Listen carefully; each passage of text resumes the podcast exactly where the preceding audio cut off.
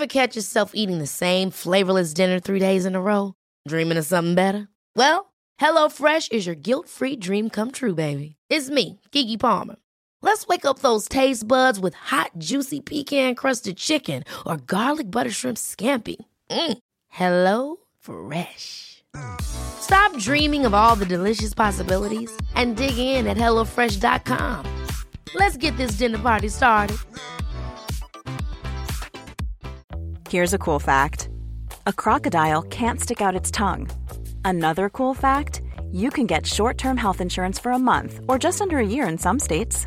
United Healthcare short term insurance plans are designed for people who are between jobs, coming off their parents' plan, or turning a side hustle into a full time gig.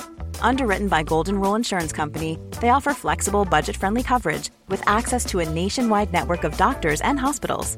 Get more cool facts about United Healthcare short term plans at uhone.com. This Mother's Day, celebrate the extraordinary women in your life with a heartfelt gift from Blue Nile. Whether it's for your mom, a mother figure, or yourself as a mom, find that perfect piece to express your love and appreciation. Explore Blue Nile's exquisite pearls and mesmerizing gemstones that she's sure to love. Enjoy fast shipping options like guaranteed free shipping and returns. Make this Mother's Day unforgettable with a piece from Blue Nile. Right now, get up to 50% off at BlueNile.com. That's BlueNile.com.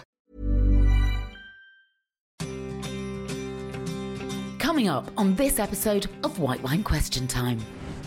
Standing in that queue in Pop really was a young girl who just thought, if I get to meet Simon Cowell today and I can go home and tell my mates in the pub that Simon Cowell rejected me and said no to me, I'm going to dine out in this for months to come.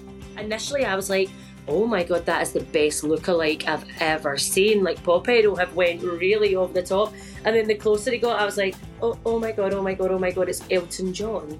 Dominic Mohan in The Sun had written this article saying, look, you know, can she sing? Yeah. Is she talented? I suppose so. But come on, lads, you just wouldn't, would you? And then it was a question of the sexualisation of this 23 year old wee girl who all I was asking the world was, do you think I can sing? All of that stuff was just fair game. It was rife. Everyone was going through it. You put yourself on telly, you deal with the consequences of it, which would have been fine if I was someone that was even a tiny bit equipped to deal with that, but I wasn't. I entered a singing contest.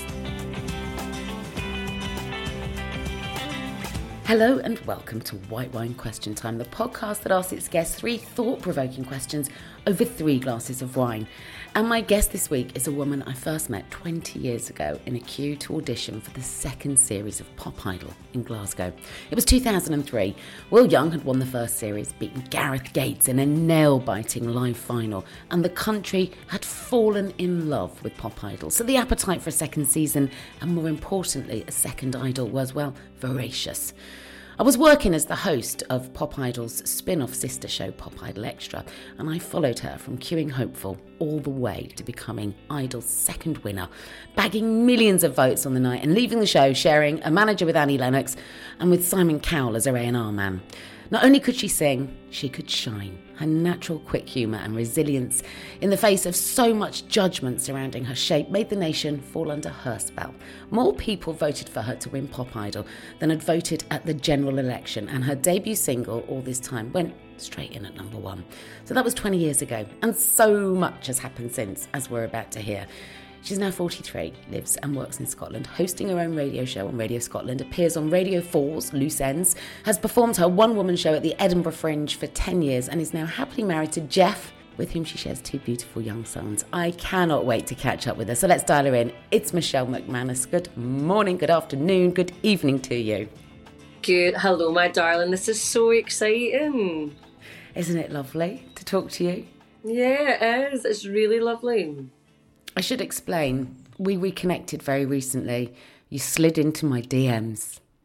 I certainly did. I mean, we've, we've always chatted back and forth on social media, we've kept in touch. And for a very long time after you won the show, we spent a lot of time together as as friends uh, in a, in a social group, you know, helping you bed into your new life in London as a megastar. Um, but let's let's rewind to a couple of months back. You slipped into my DMs and you said, "Can we have a chat?" I did because what had happened was because this year's my 20th anniversary. I went in Pop Idol, which is in itself. it. I know I can't believe either. So we sat down with the BBC and they were like, it's going to be a mixture of archive, um, looking back, looking forward. Um, do you have a list of people that you would like to speak to at that time? And genuinely, and I'm not just saying it because we're doing the podcast, I was like, it needs to be Kate Thornton because if it wasn't for Kate, I don't know what I would have done in London because you and I don't even know if you were aware of it at the time because you were, and you still are, you know, but you were such a mega star and you were hosting the show and we were spending so much time together. So to us, you were like, oh my God, here comes Kate Thornton. Like it never got, oh, here comes Kate because you were always Kate Thornton. We full named Was you. Right? really? Oh, you were always Kate Thornton. Really? You were like, oh no, I thought it was one of the gang. Oh no, you were, but you were like the superstar of one of the gang because we were just like we. You would chat to us like I'm your mate, and then you'd be like, okay, good to go, and then you would just start presenting, and we were just watching you and all, and then you kind of did this really lovely thing where you said, look. Babe, do you know where you're going to be staying when you move to London? Have you got any friends down here? And I was like, nope, nope, nope. I don't know anything. And you said, I will tell you what, you're going to move to South London and you're going to come with me and I'm going to take care of you. And you, that's exactly what you did for me. And I don't know what I'd have done in those first few months in London without that community you gave me in the south side, you know, over in the south of London and that support. And I was 23, you know, I didn't know anyone, and you allowed me to to make that transition. Do you- know what I remember is that yeah we spent a huge amount of time together right? Because we were locked in the in the idol bubble. And it was a different bubble this time around for me because the first pop idol nobody you know we were just growing and going through it. By the second season it was massive. So that bubble really was quite insulated. Mm-hmm. And I knew what you were stepping into because I'd seen what had happened to Will and Gareth and God rest his soul Darius mm-hmm. the year before. And I think, yeah, I mean, I always felt like I, I, I really did want to offer a, a duty of care as, as your friend on set. Like, I wanted to be a friend on set for everybody. That was really important. And then we would just spend, I mean, five, six days a week together. Yeah. I mean, I was recording 12 hours of output with you guys with Oh, it frankly, so no, much no scripts. Like, they, we No, would know. just make it up on the spot. on ITV, it was the first show ITV2 had ever done like that, the first spin off show. And, you know, like, I remember we'd come into work and they'd go, Oh my God, have you seen the ratings? I'd be like, Oh no, they're terrible. This was on the first season. They're like, Are you kidding? Like, so anyway, I rem- that's what I remember about that time, and I'd seen what happened to Will and Gareth, and I just I think I felt very protective, as did a lot of the crew on the show, like Claire Horton, who was the exec producer then. Love Claire. I think you're right because you maybe had seen what had happened in the first season, and it was such a huge show at the time. And people forget it was a time before social media and stuff, which actually I'm kind of glad, I'm grateful that we didn't have social media at that point. Now knowing what I know now, but if it wasn't yeah. for you, yeah, can you imagine? Like, can you imagine me dealing with a weight thing and being on social media? I, I don't think my mental health would have took it. But what you guys created and that duty of care, which actually wasn't really your job to to do, but you did it anyway, even though you had all this other stuff going on. Like you had like these the most famous mates coming into the studio. Like one day you're like, oh yeah, Ricky Gervais coming in, and you know such and Yeah. such, and I'm like. Oh my god, Kate, who do you don't know? Because of your, your background with smash hits, and I'm like, oh my god, your your like address book must be wild, you know, because all these like you were just like bringing famous people in right, left, and centre because they were your mates. You know, that was the power you had on the show. But also, they wanted to be there because the show was that show. Do you know, it was the show that everybody wanted to be on. It was, it was the appointment to view. It truly was. And you say it wasn't our job, but do you know what? I think any decent human being would do the same. It's not about a job. Yeah. It's about just, and you'd do the same, by the way. I know that in a heartbeat. And I got to know your Yeah. mum and dad as well. So by the time it looked like you were, you know, definitely going to get a career out of this before you'd even won. Um, I could see like your mum and dad thinking, God, is she going to be all right? And there were mm. all manner of things being reported about you that, as a parent, as you and I most definitely understand now, must have been really hard.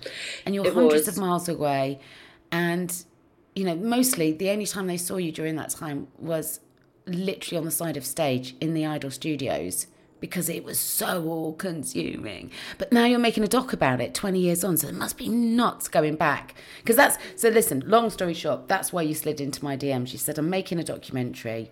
I'd love you to be featured, will you? And I was like, yeah, sure. And then it was, it was so emotional seeing you. We Yeah. cried. We It cried. was. I talked to. I talked a lot to the crew, I talked a lot about it to the crew afterwards because we we'd filmed quite a lot of the doc before we kind of got to you in London, Mm-hmm. and a lot of this document. I mean, the majority of this documentary is just so wholly positive, right? Because Pop Idol changed my life for the better. There's no question about that. But some of it has been really triggering, if I'm honest, Kate, to go back and look at the press at that time and just to think of me now, 20 years on, as this wee girl at 23 and thinking, oh God, that, that was such a shame actually, what some of the things that happened. But apart from that, it has been kind of really positive. But there was something happened to me when I saw you that day because I just couldn't stop crying because I just I was just overcome. And I think I was overcome by all these emotions mainly that I was also safe and a really safe pair of hands with you because I, that's always the way that you made me feel. And I think because I've watched you and I feel like I've I've never lost contact, uh, contact with you because of social media and I'm always looking at all the amazing things that you're doing online and you like my stuff and I like your stuff. And we, I've always felt there was that connection. comment and yeah. Absolutely, but to physically see you in the flesh, and by because you haven't aged in 20 years, I think that threw me as well. I was like, she must have a painting rotting somewhere in a bloody a loft or a basement somewhere because she's not aged. But I think because you looked the exact same, you sounded the exact same, you were as warm as you were, it kind of catapulted me back to that time. And I was like, oh, it's Kate. And that's just the way I felt. And I just couldn't stop crying, as, as you know. I was a, a bubbling wreck. well so was I right alongside you that's we were all in the same bubble experience. And it was brilliant. And I and I don't know what reality shows went on to become much beyond that because I stopped working on them a couple of years later. Um but I know that Idol was, um, you know, I can look you in the eye and said, you know, I, as far as I know, everybody did everything they could to look after you and make sure Absolutely. that you had the best experience possible, despite what was going on. And by everybody, I mean the production team. I'm not talking about the judges or anybody else outside of that. And Oh, the um, production team. I've still got the picture up on my wall of all the production team. Because that picture means, yeah, it was like taken, I don't know if you remember it, you, you're in it too, and it's like, it was the last picture taken of me before I won. So it was taken like five, ten minutes before we went on air. And there is like a hundred and odd strong crew in this picture. Everyone, I could still name everyone in that picture, you know, and it's like, um, you can look in all of our eyes. I mean, the only person that's missing Simon Cowell, obviously, because he was never early. Do you remember he was always in it, like. He's always the- having a bath or The titles were something. rolling. Yeah, the titles were rolling, and he's like putting out the mental ciggy before he just walks into the studio, and everyone he's like, "Calm down," can't you know when he was walking in? He's so he's the only one not in the picture. Apparently his lateness has only got worse with Oh. um, in- his, with, his, with his increased stardom. Um, and but you know, this isn't just your experience. This doc you're making because after you're so bougie, mate. After you left me, you were going over to Robbie Williams's house, and you'd already gone and chatted to Susan Boyle. So you've got some big names in there, and you and Robbie, right? How? Because I know he did like a, a year, a blink and you miss it year or two, maybe on X Factor. But what's your connection with him? So my connection with Robbie was for uh, after I after I'd won the show, before we I got the house because you were helping me find a house in um, over in Clapham South Way. London, I lived yeah. in yeah I lived in K K West. Do you remember that hotel that everyone kind of got put Shepherd's up in Bush. in K West? Yeah, in Shepherd's Bush. And I was like, okay. And Lisa Armstrong at the time was my makeup artist. So Lisa had said, Lisa Armstrong is, we should explain, was Ant's girlfriend and then became his wife and is one of the best makeup artists in the business. She's now the head of, and has been the head of makeup on Strictly since it began, pretty much, I'm sure. Um, so you had, you were being face painted by one of the masters of the craft and one of the nicest. and one of the nicest. I adore Lisa Armstrong. Look, Lisa and a beautiful girl called Faye and Lindsay uh, Barker were my. They, they did the the clothing for me, so it was like we had this little team going on. And Lisa had said, "Look, babe, why are you sitting in that hotel on your own? Just we're only in Chiswick, you know. Just come over to us and do your makeup and hers in the morning." Because that first three months after winning Kate, which I'm sure you know, was explosive in terms of promo. I was in buses up and down the country. I was everywhere. So every day I started off in Chiswick getting my hair and makeup done, and off we set. But Ant's having like a cup of tea, and Dec lives next door, and this is all this is all like normal to them, everyone but me, because I'm like, what is happening in my life? And for a time, Robbie Williams was there, and I don't really know why Robbie was there, but he was kind of with that and Dec a lot at that period. And one day I was just getting my makeup done, and he would just like pull a chair up, a cup of coffee, and just started chatting to me, telling me how much he loved. I mean, it wasn't specifically me; it was just he was obsessed with that format and TV talent shows, and he used to get the tape sent over to, to America. And he at that time was just like, and I think he subsequently said to me since that point, I think he just saw that I was getting a bit of a battering in the press, and it was kind of 2003, like Knebworth and all that for him. I think he was going through the same I mean, the fact that he even puts me in the same sentence as him in terms of how we were feeling as equals in the industry, I'm like, no, no, Robbie, no, no, no, no, no. Like, I don't know how to tell you this, but we are not. But he won't have any. He just that's the way he talks to me. So for this very short period of time, I was meeting Robbie Williams through Lisa and Ant and then nothing for 19 years. And then 19 years later, I'm in the BBC, and my producer says to me, Robbie Williams is coming to the OVO Hydro, and you're interviewing him um, he seems to know you. And I was like, and I didn't want to say, my producer said, do you know him? And I was just like, um, not not really, because I didn't want to say yes in case I thought, no, maybe he's just PR guys just picked me and Robbie doesn't yeah, but you always think they're like, going to forget you, don't you? You're like, no, Yeah. I don't remember. I only, I only sat with him and had my makeup done for a year. Yeah. Anyway, the long and the short of it is, he did remember, and he was, you know, for everything that man's been through, like kindness, Kate, is just pouring out of that man, and he is just so, he was so incredibly kind to me during that interview. He invited me backstage to his concert in Glasgow. I took all my sisters; they lost their mind. We were with him for about forty five minutes backstage, and I kept thinking, "Do you want us to go now?" And he's like, "No, no, babe, you're fine, just chatting away." And then months and months later, when I was, I kind of kept in touch with Michael, his man, you know, uh, one of his team, and Michael had said to me, "What you up to?" I said, "I'm doing this dog. I'm interviewing X, Y, and Z." He said, "I think Rob would love to do that," and I was like, "So- "Sorry." And even up until the last minute, he was like, "Just come to Rob's house in, in Holland Park," and I was like, Rob, "Robbie Williams' house." And at the whole time, my director and my team were like, what are we going to do? What's happening? I'm like, I don't know. I don't want to ask any more questions. Let's just go and see what happens.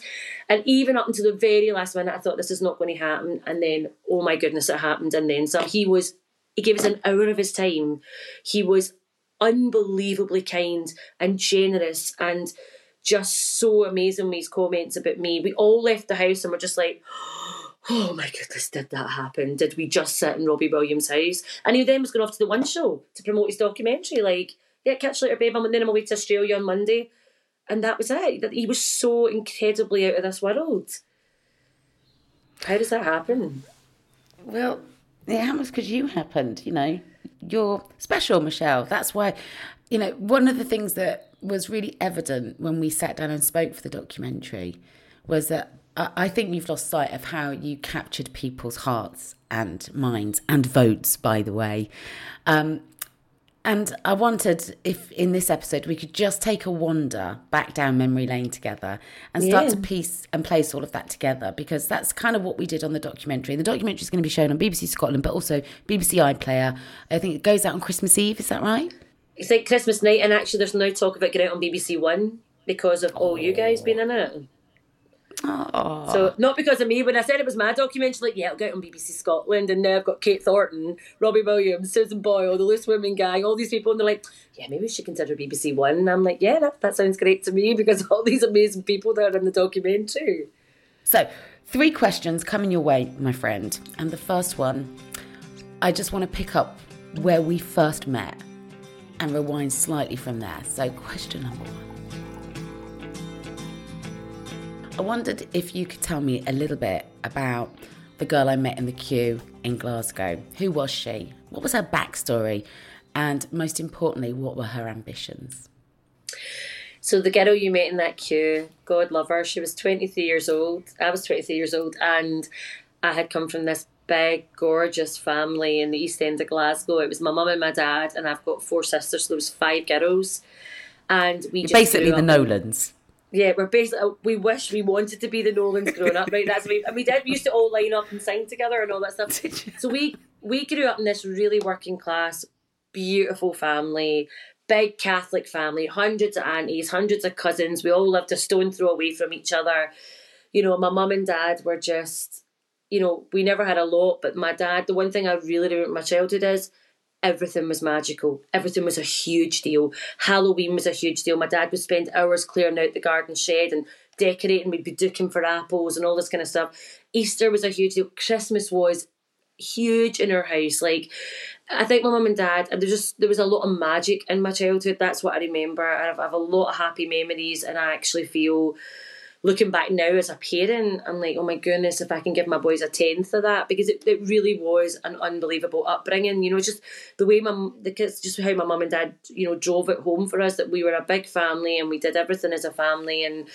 you know, and I, I'm so eternally grateful to them for that. So I, I was a pretty strong person. I was very comfortable in my own skin. You know, I was very overweight, but I was never at any point made to feel my family that you have to lose weight. My weight was never discussed. I was, it was just, oh, this is Michelle. She's she's beautiful. She can do anything she wants to do.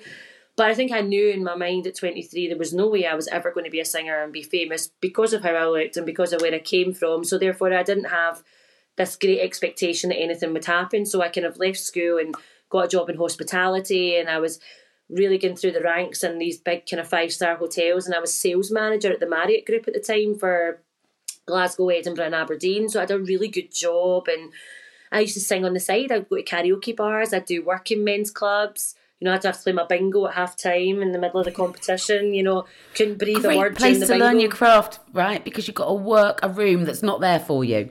Like they've not come for you; they've come for the pies and the bingo.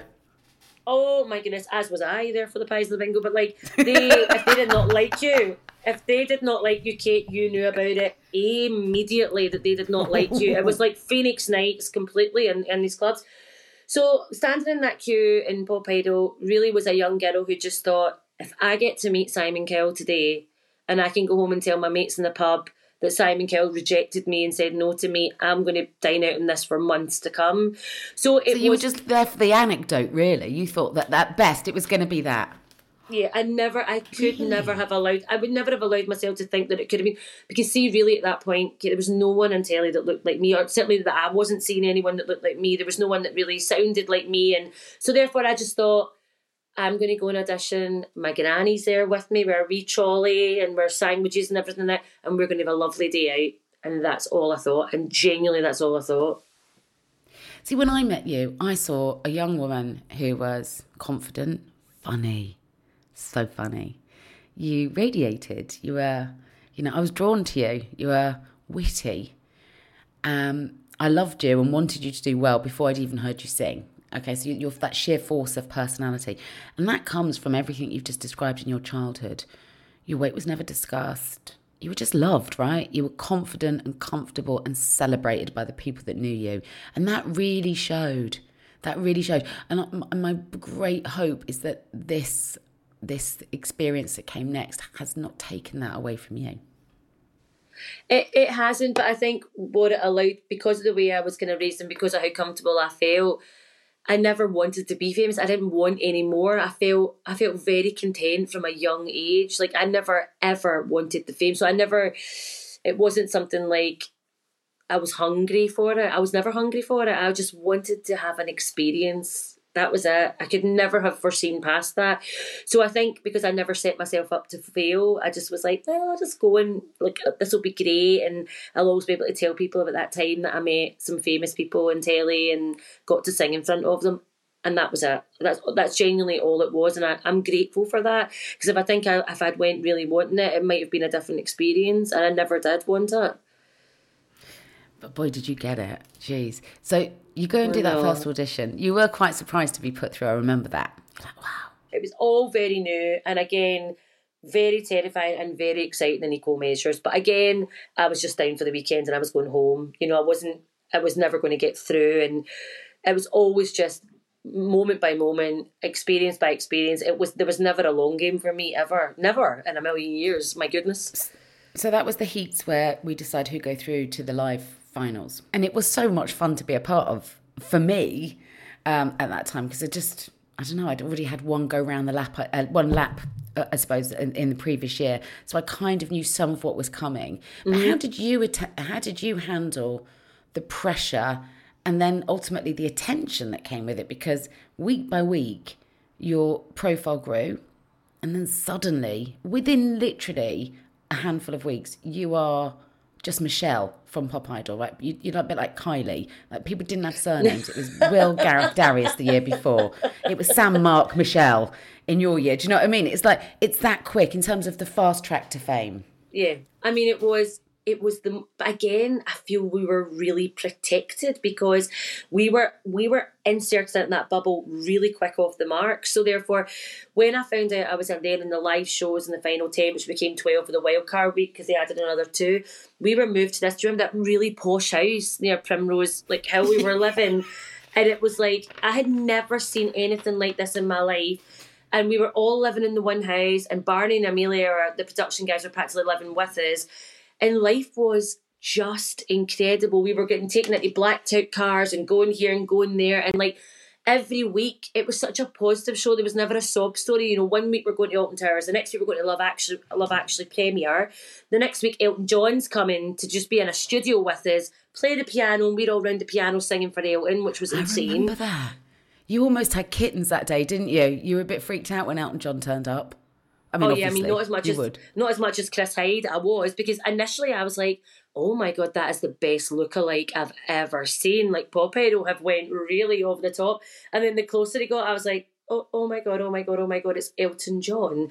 And do you know, it was really funny because I don't remember this, but the production team told me because what Elton John had done was he was then sitting getting interviewed on his own, and they said, "Who do you think is going to win Pop Idol?" And he said, "I'll tell you, I think it's going to win. It's going to be," and it went, and it you know bleeped out his answer.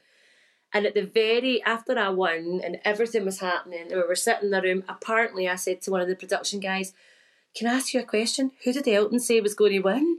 And they're like, "What?" And they're like, "Oh, we'll double check." And she come back, "Oh yeah, it was you." And they showed me the tape without the bleep, and it was it was me. How did my brain even remember that? For weeks later, I was like, I wonder who. El- I always wondered who Elton had said. And he was so kind about me in the press afterwards. For years later, Elton John spoke about me and used me as an example of someone who he thought was going to do really well from the show and, and hadn't in terms of their music career and what a shame it was. And he was so again he was so kind to remember you know my name leaving his lips. And I was just like oh my goodness Elton John still knows my name. You know that was a long time ago but still. And I, those things kind of were such a huge and still are such a huge deal to me because these are mega global mega stars we're talking about. You know, we're not talking about guys to sing me no offence in the working men's club. This is like El- Elton John. It was oh, amazing. Oh, bloody John. It's Elton He's a legend. John. So although so the way I dealt with the showcase was we always had something lovely to do, and we're filming with you every day, and everything. One day we were filming Halloween stuff. You know, we were all getting dressed up the house. Ant and Dec would come on the show, and you would have guests on the show, and we would have getting to know you. You know, us revealing a little bit more to the to the viewer and all that kind of stuff. So there was so many amazing things happening, but all that noise that was getting bigger and bigger on the outside world, I really wasn't hearing an awful lot to mm. a lot of it, not, especially not until I get down to the kind of final four, and then I was like, oh, okay, this is, and it really ramped up at that point because there was a chance I was going to get in the final. So all of that noise ramped up, but certainly for the first six, seven weeks, it was just like you had won the lottery and you were living your best life and you were in this kind of dreamlike state. It was amazing. I'm so glad it was that for you because I know was. that there was some. I know that the you know that noise seeped in not long after, mm. and that was that was a lot to deal with. But I'm glad that that experience, the one that we could control for you as best we could. Was, oh, it was amazing, amazing. It was a good one. Talk me through the night of the final because you had gone from being, you know, the girl that everybody liked and loved, and then it started to get serious, and then you were still there, and then suddenly we're like, and I think you were the same oh, shit, she might win. Like she could win. Up until then, it was always deemed like pretty boy territory. Not pretty boys, but you know, handsome young boys that mm-hmm. somebody like Simon Cowell knew had, you know, exactly what to do with. But the year before, you know, the public had voted against what he thought was a slam dunk. Right? Mm-hmm. Gareth didn't get the majority of the votes. Will did. Both of them, very by the way, very handsome men. Um, but but Will was a slightly different artist. And I think that was ringing in everybody's ears that I don't actually think that Sam and Mark have got this in the bag because Michelle's coming up hard on the, on the outside lane, you know. Mm. Did you feel that you were a contender at that point? Never. And never for a minute. So I never thought they would let me win. No, but you said something really lovely to me when we were filming. So in my mind at that point, I was like, I'll get to a point, but they'll never let me win. And you said something really lovely, and you said, "But you, Michelle, you must remember." And it's something I've forgotten, Kate, which I'm and I'm sad I'd forgotten it for for for, for all the time that's passed. They never got to decide. It was always the public that got to decide because I'm we're so conditioned now to. T- TV talent shows, whether it's strictly or the vote, ultimately all comes down to the judges. The public can vote, but when it gets to the final two, the judges have the final say. It's never down to the public anymore. But at that point, with Pop Idol, it was 100% down to the public. The judges had no input in on that. So I think in my mind, I was always just thinking they'll find a way, they'll they'll do something, I'll not win. See, I knew so, that. I knew there was like you know there was great integrity around the phone vote, in as much as we had to play it completely straight, and only a certain people were privy to it. Um, uh, that none of us knew who had polled first position, second position, third position uh, until after the show had been completed, the series had been done. Mm-hmm. So there, you know, I could just see and sense what was building. By the, the last few weeks, suddenly the discussion turned not to your voice but to your size and your shape. That must that I mean I I remember it, Michelle, as being difficult, and I'm really sorry that all of that judgment took the shine off such a special experience for you. I think the thing was, I, I mean, I was completely aware of who I was as a person. I knew at that point I was a size 20, 22. It wasn't a big shock to me that, you know, why are people thinking I'm really fat? I was overweight, and that's, there's no denying that. But I think because I had honestly spent my life with people just accepting me who I was, you know, I was never bullied at school or anything. I was so lucky at school that I didn't have to go through what so many of my friends had went through. When you actually think someone like me probably was textbook in terms of, of who would get bullied at school, and I wasn't because I always sang and joked with folk and had a great time. So somewhere in the pit of my stomach, I knew this was coming, right? But I, I'm now answering this question as a 43 year old woman who is, you know, really strong, secure, in control of her own life. Where I was at 23 years old, and we talk about this brand new, shiny out the wrapper, 23 year old in London I did not have a clue how to deal with this. I wasn't mentally equipped for it. I wasn't emotionally able to deal with it. And there's one thing not to be liked, but there's one thing to be absolutely, you know, kind of vilified and, and hated because of how you look. And it really did, uh, and this is no exaggeration, it got to that point. It got to the point where they were debating it in the House of Commons a DJ got sacked on air for calling me, you know, I think it was like, I don't know if I can swear on this, I'm sure I can, yes, I'm not can. sure.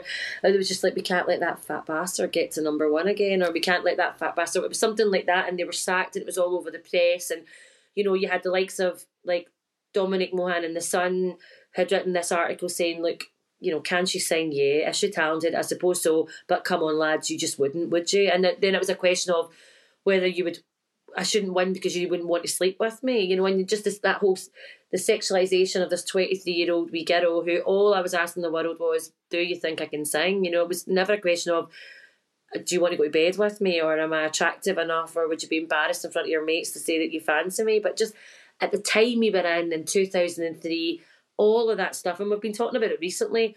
All of that stuff was just fair game. It was rife. Everyone was going through it you put yourself on telly, you deal with the consequences of it, which would have been fine if I was someone that was even a tiny bit equipped to deal with that, but I wasn't. I entered a singing contest. I don't think anybody's equipped for that, though, Michelle, because it's because it's so wrong. It's so wrong and it's so unfair. And if you imagine, I mean, yeah, the misogyny of, of the it's way the misogyny. it yeah. was reported, and, and you know, listen, I had shades of that, but nothing nothing on that scale, nothing on that scale. And I mean, I think we can both agree that it wouldn't happen today, but the fact that Thank it happened goodness. at all is a disgrace. Yeah. And um, and that's when when that started to happen. I think that's when I really felt so protective towards you. I think because I knew you felt so horribly attacked, I couldn't stop that. None of us could. And I, when I say I, I think everybody in that group felt the same towards you. We just wanted to look after you. Mm-hmm. We just wanted to make did. sure you were okay as best but we want, could.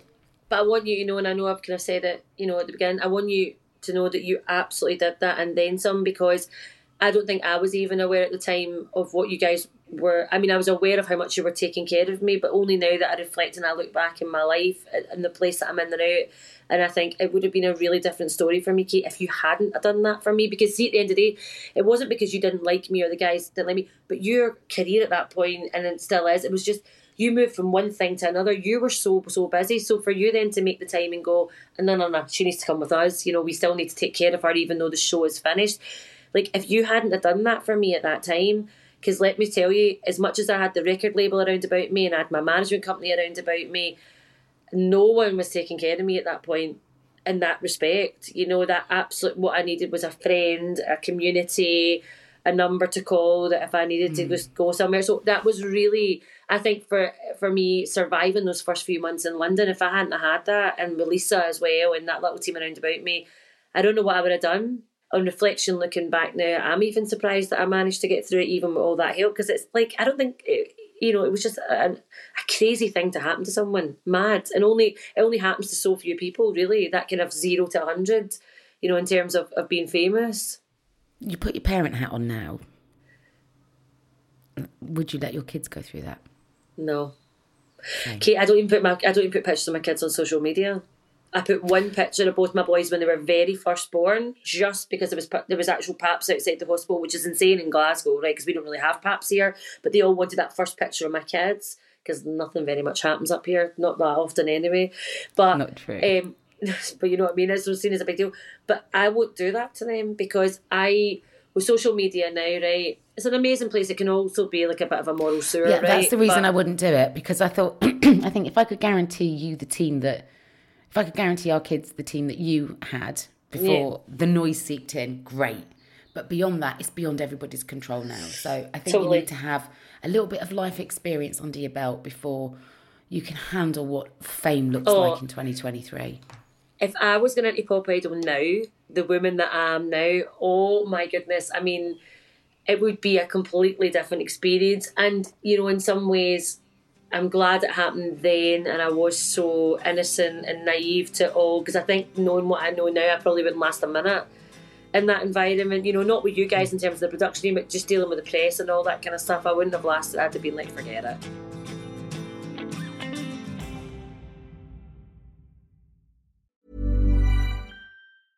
Mom deserves the best, and there's no better place to shop for Mother's Day than Whole Foods Market. They're your destination for unbeatable savings, from premium gifts to show-stopping flowers and irresistible desserts. Start by saving 33% with Prime on all body care and candles. Then get a 15-stem bunch of tulips for just $9.99 each with Prime. Round out Mom's menu with festive rosé, irresistible berry chantilly cake, and more special treats. Come celebrate Mother's Day at Whole Foods Market. Hold up. What was that? Boring. No flavor. That was as bad as those leftovers you ate all week. Keke Palmer here, and it's time to say hello to something fresh and guilt-free. Hello Fresh. Jazz up dinner with pecan-crusted chicken or garlic butter shrimp scampi. Now that's music to my mouth. Hello Fresh. Let's get this dinner party started. Discover all the delicious possibilities at hellofresh.com. Millions of people have lost weight with personalized plans from Noom, like Evan, who can't stand salads and still lost 50 pounds. Salads, generally, for most people, are the easy button, right? For me, that wasn't an option. I never really was a salad guy. That's just not who I am. But Noom worked for me. Get your personalized plan today at Noom.com. Real Noom user compensated to provide their story. In four weeks, the typical Noom user can expect to lose one to two pounds per week. Individual results may vary.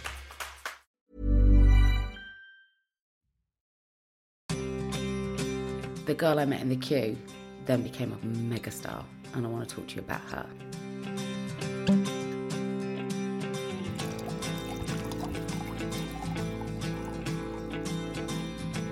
Talk me through the night of the final.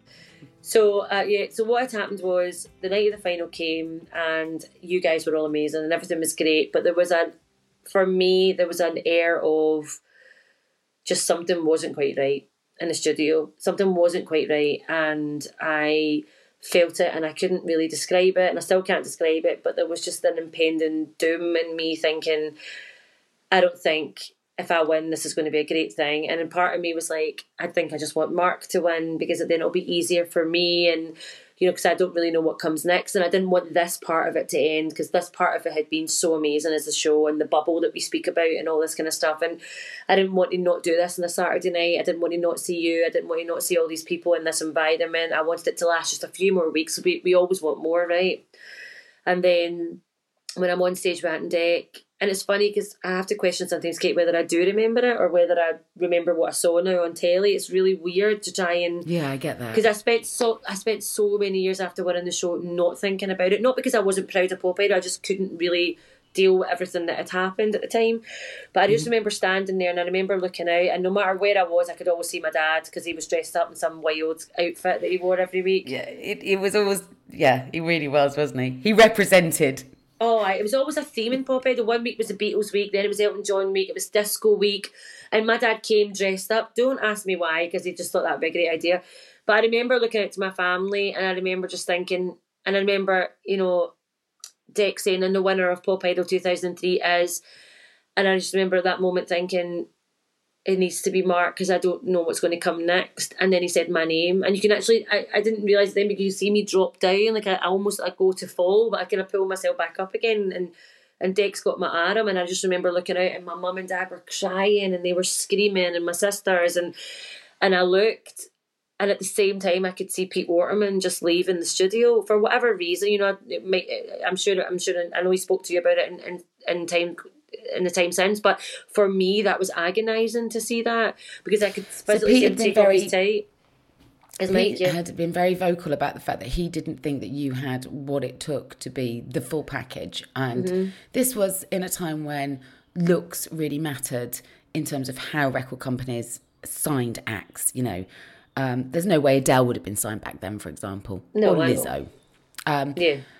Um, but but Pete I mean, did did it feel cruel to you, Michelle? Because it, it was a real mixed emotion because I adored Pete Waterman. I grew up with Stock Aitken mm. and Waterman and that machine, and it gave me all of my favourite artists. I mean, I was a gigantic Kylie fan and Rick Astley and Sonia. So even though Pete Pete was never rude to me, Pete always just said, "Look, I'm not saying you can't sing." But you're not going to make it in this industry, and unfortunately, he was. You know, he was absolutely right. I didn't make it in the industry, but at the time, he was he wasn't being nasty he just wouldn't he wouldn't let that go week after week even if i'd done a good performance he always had to get that in and that was fine but when I think I he felt, him, I think he felt that there was a, a backroom tussle going on. Um, oh yeah, and there was, there was. I know between that the Simons, um, and I'll let speak Pete, Pete, Pete speak of that because um, that you know that's kind of you know that's his narrative to share, I guess. Mm-hmm. But fundamentally, I think he felt that he was being um, the dispenser of tough love. That he liked yeah. you very much. I know he liked you very much, and he loved your voice. Yeah, um, and the um, thing was, I think it was the, the I think it was just watching him because he pulled his mic off, and I'll never forget it because he had this mic and he kind of threw it down, and he didn't even wait for me to sing the song. Now, rightly or wrongly, Kate, he was a professional. He probably could have stayed to the end and then course. aired his views afterwards. So, um, so you've got Pete in my eye line here, but my family are kind of up here, and I'm watching them all cheering and then I see someone running over to Pete to try and convince him to stay, and he's not staying. And I think that was, you know, that it was so symbolic of the fact that here was me.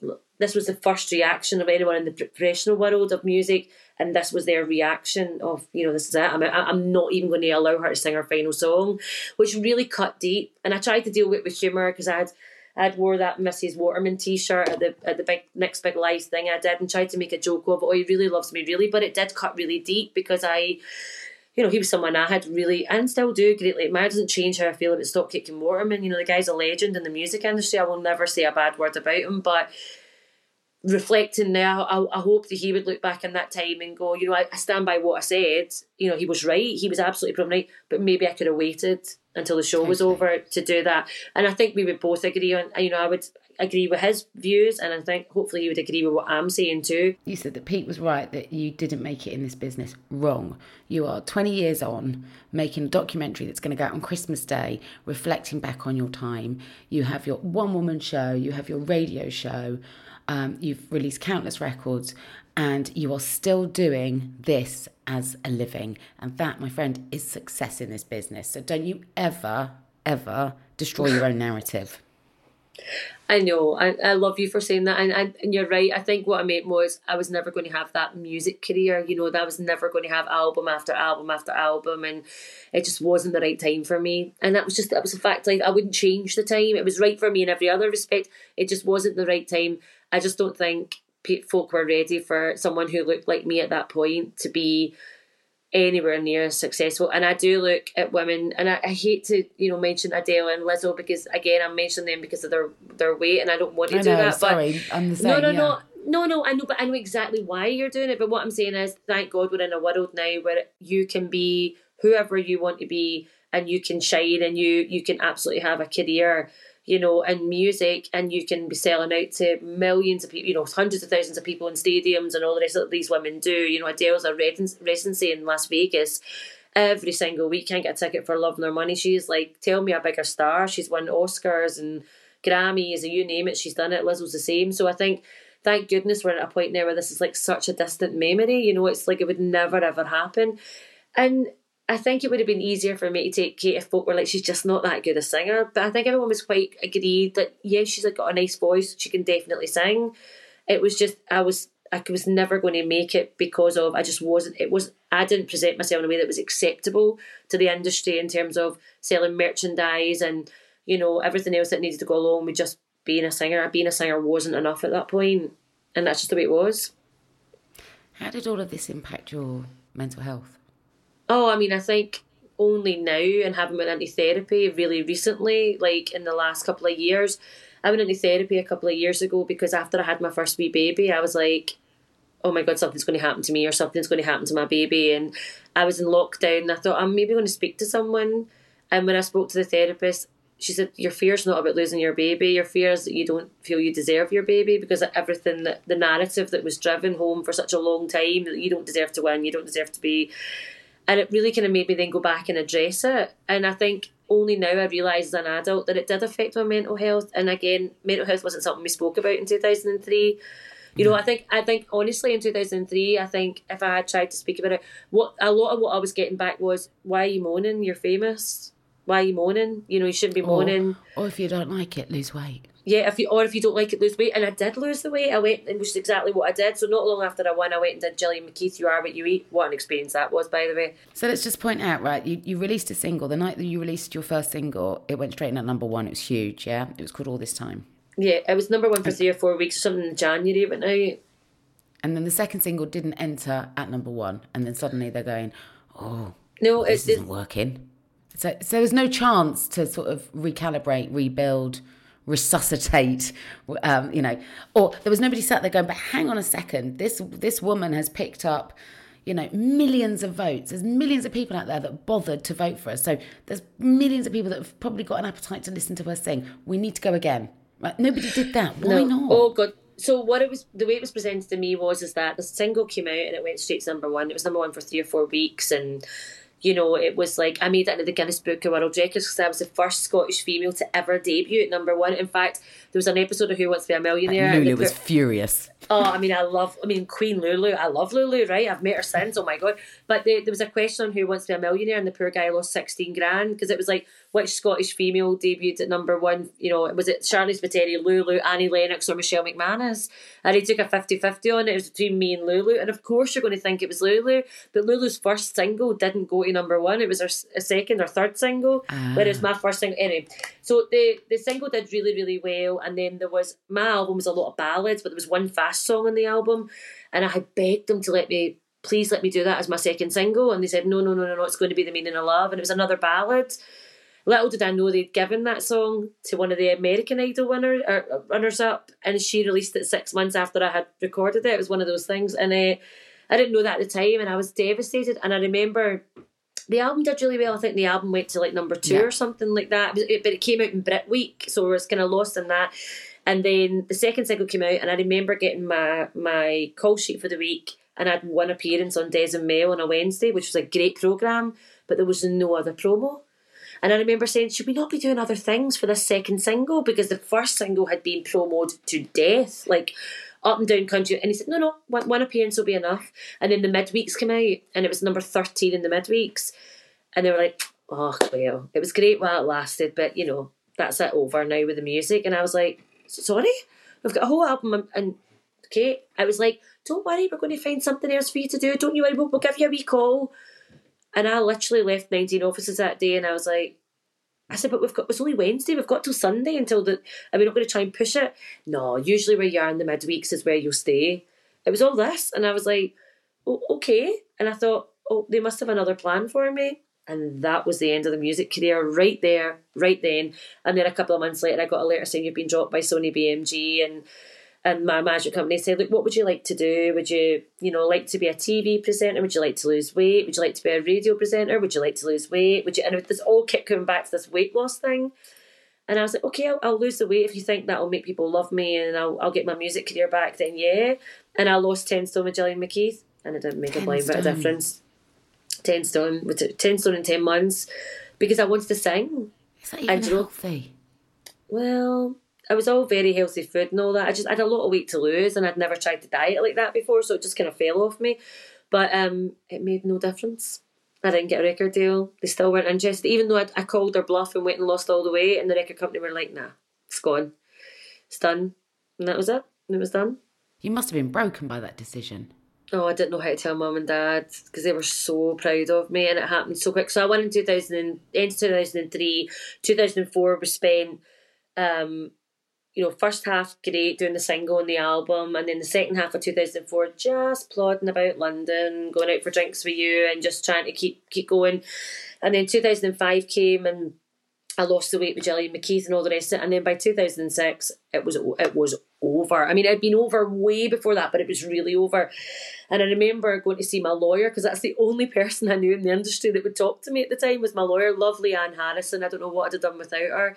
And I went to see Anne, and Anne just said, "Look, I'm getting you out of this contract. You're not staying with you know, you're not staying with your management company." And I was all but out of it anyway. She's, but I'm going to legally get you out of it. And I said, but where do I go, Anne? What do I do? And she went, I'm going to introduce you to someone. And she introduced me. She went, go for lunch here. You're meeting this man called Alan. Just go and see him. And I went and I met Alan and Mark Wogan, who ran Juggernaut Management Company at the time. And they had all the boys from Radio 2. So they had Ken Bruce, Steve Wright, all the rest, but they had no females on their books at that point. And a lovely woman called Alison Sloan, who came from Sanctuary Records. And Alison's still my manager to this day. And the boys just met me and they said, just come with us. Whatever you want to be, you're going to be with us. And I said, I don't want to do music anymore and I just don't think it's going to work. And they said, Are you sure? You know, you're a great singer. And I said, No, no. And they had great connections at the BBC because they were Wogans and stuff like that. And they just were so well connected. Yeah, Alan's so gorgeous. He looked like Colin Firth. It was like a real life Mr. Darcy. I could barely speak during the lunch. I was like, are you real? Because you're so gorgeous, which doesn't doesn't bode well when he's going to be your manager. Ali and I still laugh about it to this day. He was honestly, go- he's one of the most gorgeous men I've ever seen in my life, and they just took me on, Kate, and they changed everything. They changed everything for me, and they helped me carve out this lovely career that I have now, and it all starts with them. Well, actually, it all starts with you. And it starts with the fact that I would have sat there in, in Alan and Mark's shoes and gone, hang on a minute. Mi- like I've just said to you, millions of people voted for this woman because they had access to her on a weekly basis and they fell in love with her. So that is proven.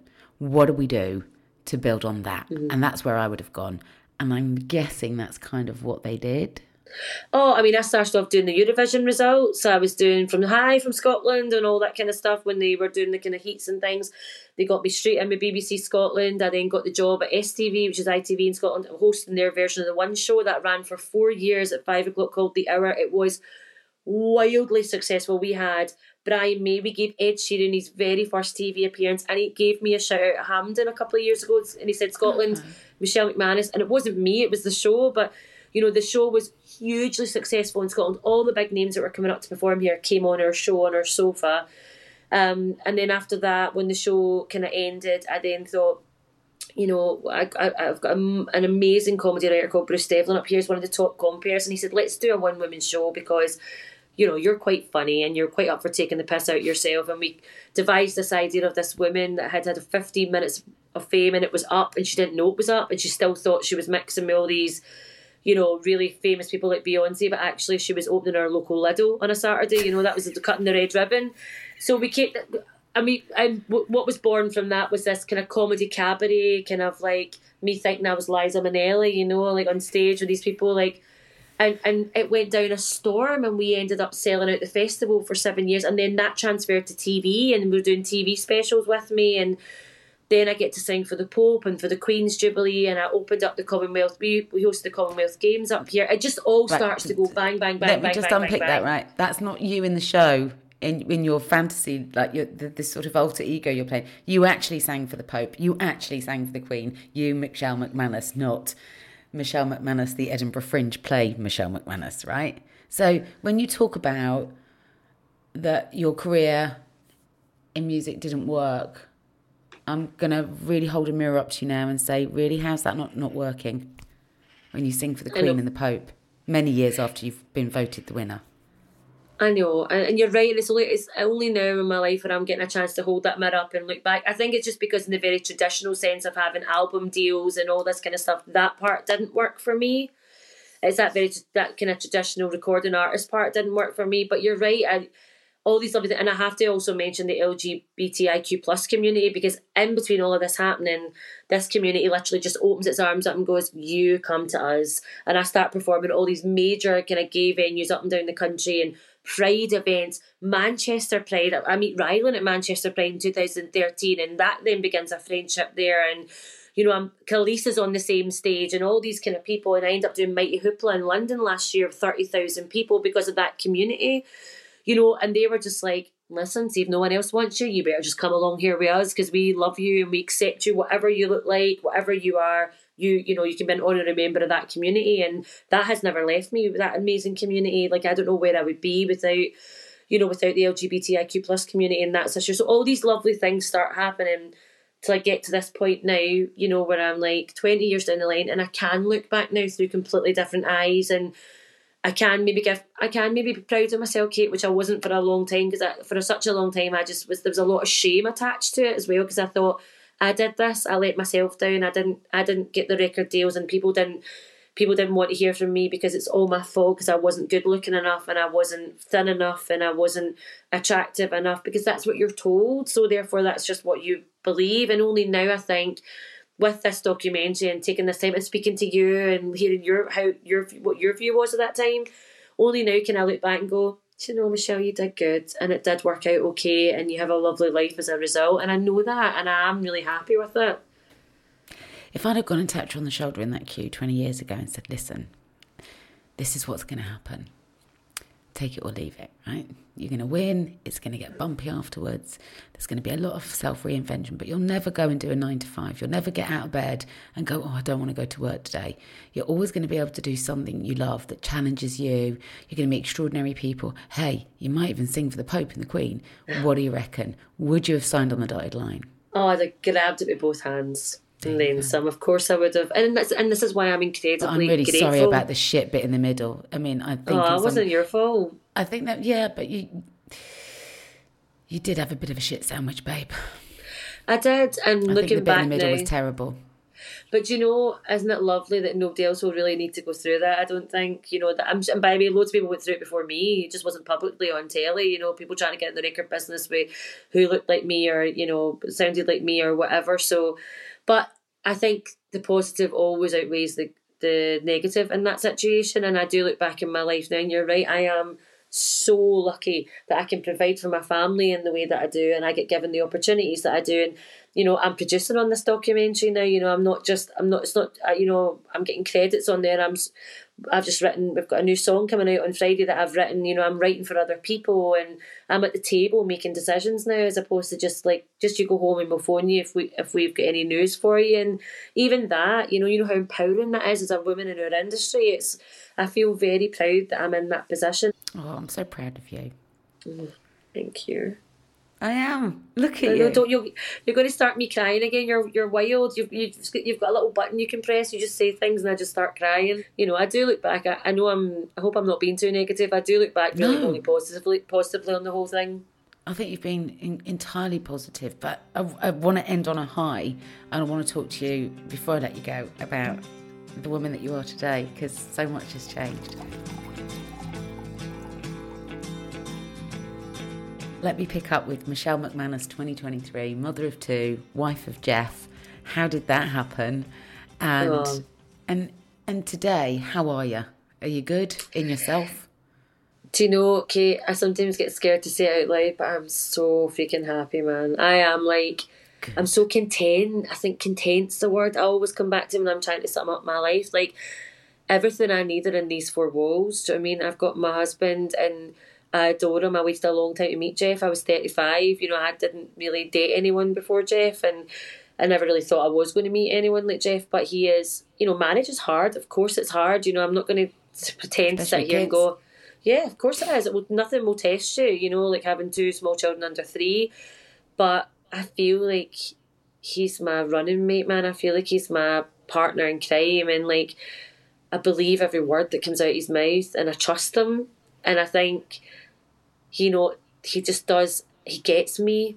He just does. Every, he's not in the industry. He's a he's a mechanical engineer, and he just. I don't know. We're in this. We want. I think we're in the same page, which is really difficult sometimes to be on the same page with someone. I mean, I can't predict the future, right? I can just tell you what's happening right now.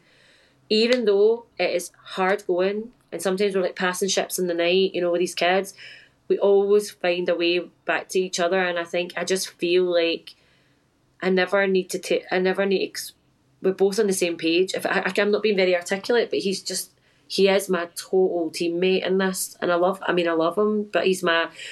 I couldn't do it without him. We are 50-50 in it, and I think that I needed that. Not everyone needs that, but I needed that. I needed that in a person, and I got that in him. Where where was Jeff hiding all these years? Well, you know, we're, we're white wines in the title, so it's like, of course, there was booze involved because I had a. Uh, so I it was it was 2015, right? So I had been down in London because I was doing kudos at the time. The panto up here, there's a big massive panto in uh, the Armadillo. It was like a three and a half thousand seater, and I was playing the Mermaid and Peter Pan, and David Hasselhoff was Captain Hook. right, and the cranky, Oh, how random! And the Krankies, who are out of this world. You were a mermaid with the Krankies and David Hasselhoff. This is a sort of conversation I normally only have with Denise Welch. This is how random her life is. Yeah, I'd hit my panto ceiling at this point. I was never going to get any better than this than doing the panto with the Krankies and David Hasselhoff. So I was down in London getting fitted for my mermaid costume, and my lovely pal Cat Harvey, who presents on Greatest Hits in Scotland here on the breakfast. Yeah, show, Kat, from from Cat and Ewan. Yeah, from Cat and Ewan, right? She she loves you, but she um Kat phoned me and she's like, what a riot she is, right? She is, she was my drinking buddy and then some. So Scotland, the national team were playing Germany and of course we were going to get beat because Scotland at that point were always getting beat. And she said, let's just preempt the situation. We're going to get gubbed at football. So I'm going to want to commiserate and have a couple of drinks. And I live near the national stadium. She's over in the west end of the city. She said, I'm going to meet you after the game. I said, No, Kat, I'm in London. And my train doesn't even get to half past eight at night. I'm working in Sunderland, of all places, tomorrow. We're filming. I can't come out.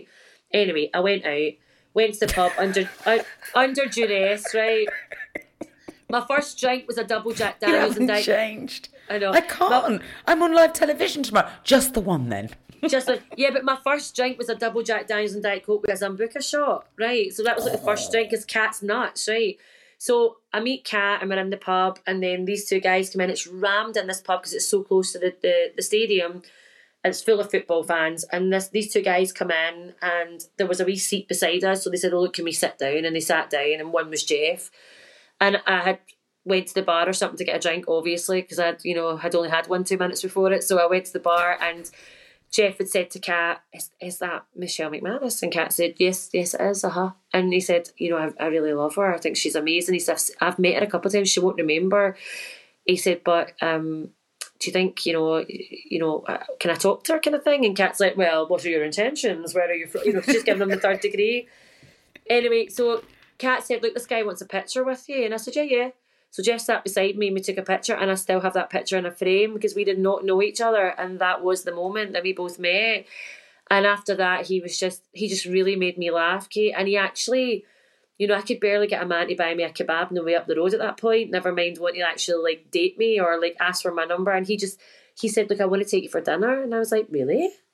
And I'd said to Kat, I said, He's really gorgeous. I'd really like him. And Kat said, Well, look, you know, let's let's go have a couple of drinks with him and and we did and he texted the next day when I was going to Sunderland and he texted the day after and it just happened. And I was 35 at that point and I genuinely never thought I was going to meet anyone. I just had resigned myself to the fact that like it's not going to happen for me. And then I met Jeff, and it literally went bang. Like we were living together after six months, we were engaged after like eight months, married after two years, and then we had these two beautiful babies, and we bought our house. And eight years down the line, you know, here we are, and you know, I'm like, what if I had never went to that pub that night? What if I'd never? Gosh, yeah what if Cat hadn't dragged me out, lured me out with the promise of veg pakora, which is like a, the veg pakora up here is like amazing. It's like the tastiest thing ever. You know, in that little white polystyrene container when you've had one too many sherries and trying to eat your pakora. But um, what if I hadn't went out? And he said the same. He wasn't supposed to come out that night, and his mates like, let's just go for one pint. And it kind of gives me wee shivers when I think, you know, yeah, what if we hadn't met? Because oh, yeah. I'd spent such a lot. I spent from winning Pop Idol to meeting him those that fifteen years no boy, didn't have a boyfriend. I dated folk, but it never came to anything. never had a significant other, so I never had that love, even to lose. I never had it.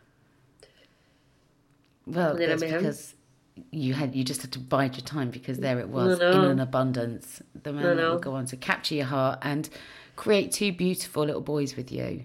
I know. Um, and you've got the family that you kind of grew up with now.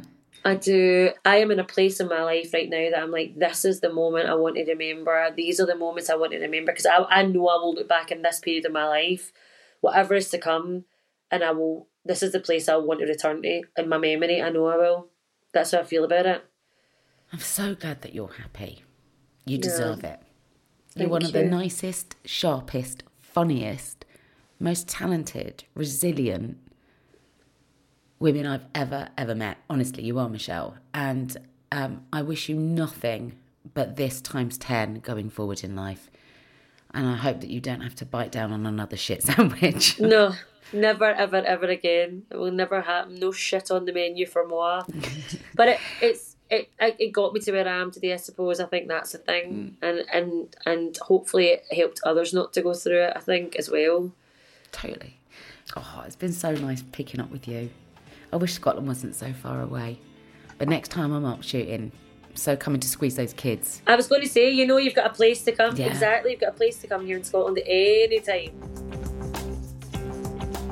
How lovely was that? And Michelle's documentary, Michelle McManus, After All This Time, is out on the BBC at Christmas. It may even be airing on Christmas night. We're just waiting for the schedules to be firmed up. But fear not, you can always catch up with it on iPlayer. And for more chat with talent show legends, we have episodes with Louis Walsh, Dannii Minogue, Craig Revel Horwood, Arlene Phillips, that's Dame Arlene Phillips to you and I, Shirley Ballas, Nicki Chapman, and Amanda Holden in our back catalogue. In the meantime, I'll be back on Friday with a brand new guest. Until then, thanks for listening.